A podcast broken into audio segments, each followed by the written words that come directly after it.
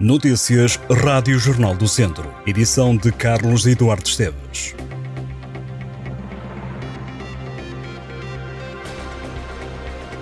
Até às seis da tarde desta quarta-feira, o Distrito de Viseu está em alerta amarelo devido à chuva, vento forte e probabilidade de ocorrência de trovoada.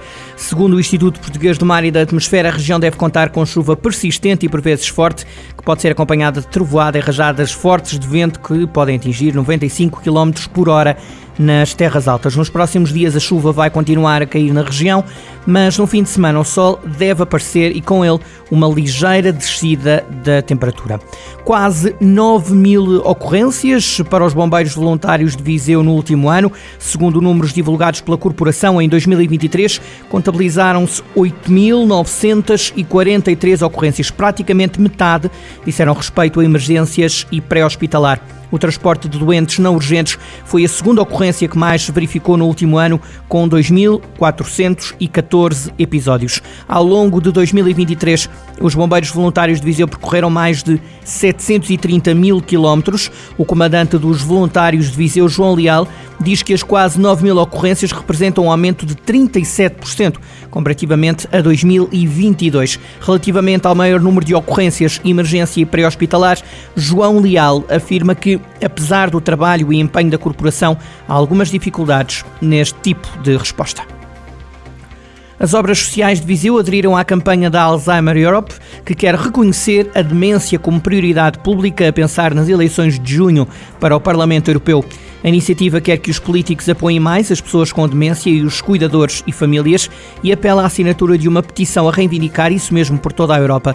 O presidente das Obras Sociais de Viseu, José Carreira, diz que vê a ação como uma excelente iniciativa e deve ser apoiada por todos os portugueses para que a demência seja considerada uma prioridade pública. A demência é terceira causa de morte na Europa e a sétima a nível mundial e estima-se que em 2025 9 milhões de pessoas viverão com a problemática na União Europeia.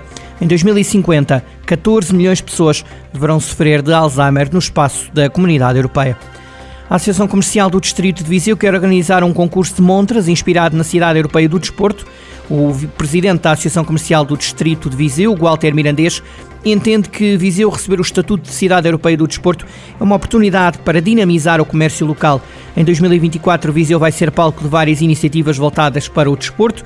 Walter Mirandês lembrou que foi feito no comércio local com a decoração de montras quando Viseu recebeu o Festival Internacional de Folclore, o Europead, em 2018.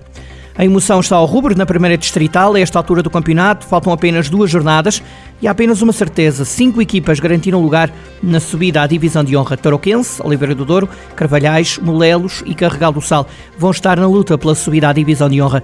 Faltam três clubes rubricarem o apuramento. Os 28 emblemas estão divididos em três grupos. Só os primeiros dois classificados seguem para a fase campeão. Juntam-se ainda os dois melhores terceiros colocados. Quem não se apurar para a fase de campeão e consequente luta pela subida à divisão de honra terá pela frente a taça da primeira divisão distrital. A mostra de dança New Age New Time começa esta quarta-feira no Teatro Viriato, com a inauguração da exposição Desenhar no Escuro e a apresentação do espetáculo de dança Uma Partícula Mais Pequena do que um Grande Pó.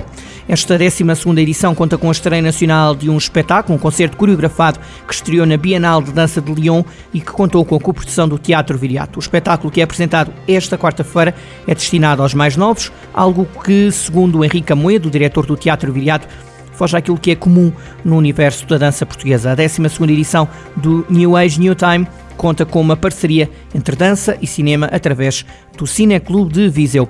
103 anos foi o aniversário assinalado recentemente pelo Jornal da Beira, com a apresentação do livro Apocalipse, Narrativa, História e Mensagem de Resistência do autor Armando Noguês. A obra foi apresentada pelo padre João Paulo da Silva, diretor editorial da Paulus Editora. O Jornal da Beira é semanário da Diocese de Viseu, começou a ser publicado a 9 de janeiro de 1921 e é um dos jornais centenários que continuam a existir em Portugal. Nos últimos anos, o jornal fez várias iniciativas para se manter atualizado, nomeadamente a digitalização de todas as edições publicadas ao longo deste século. Além do jornal, a Fundação do Jornal da Beira também tem uma livraria e uma oficina de produção de hóstias.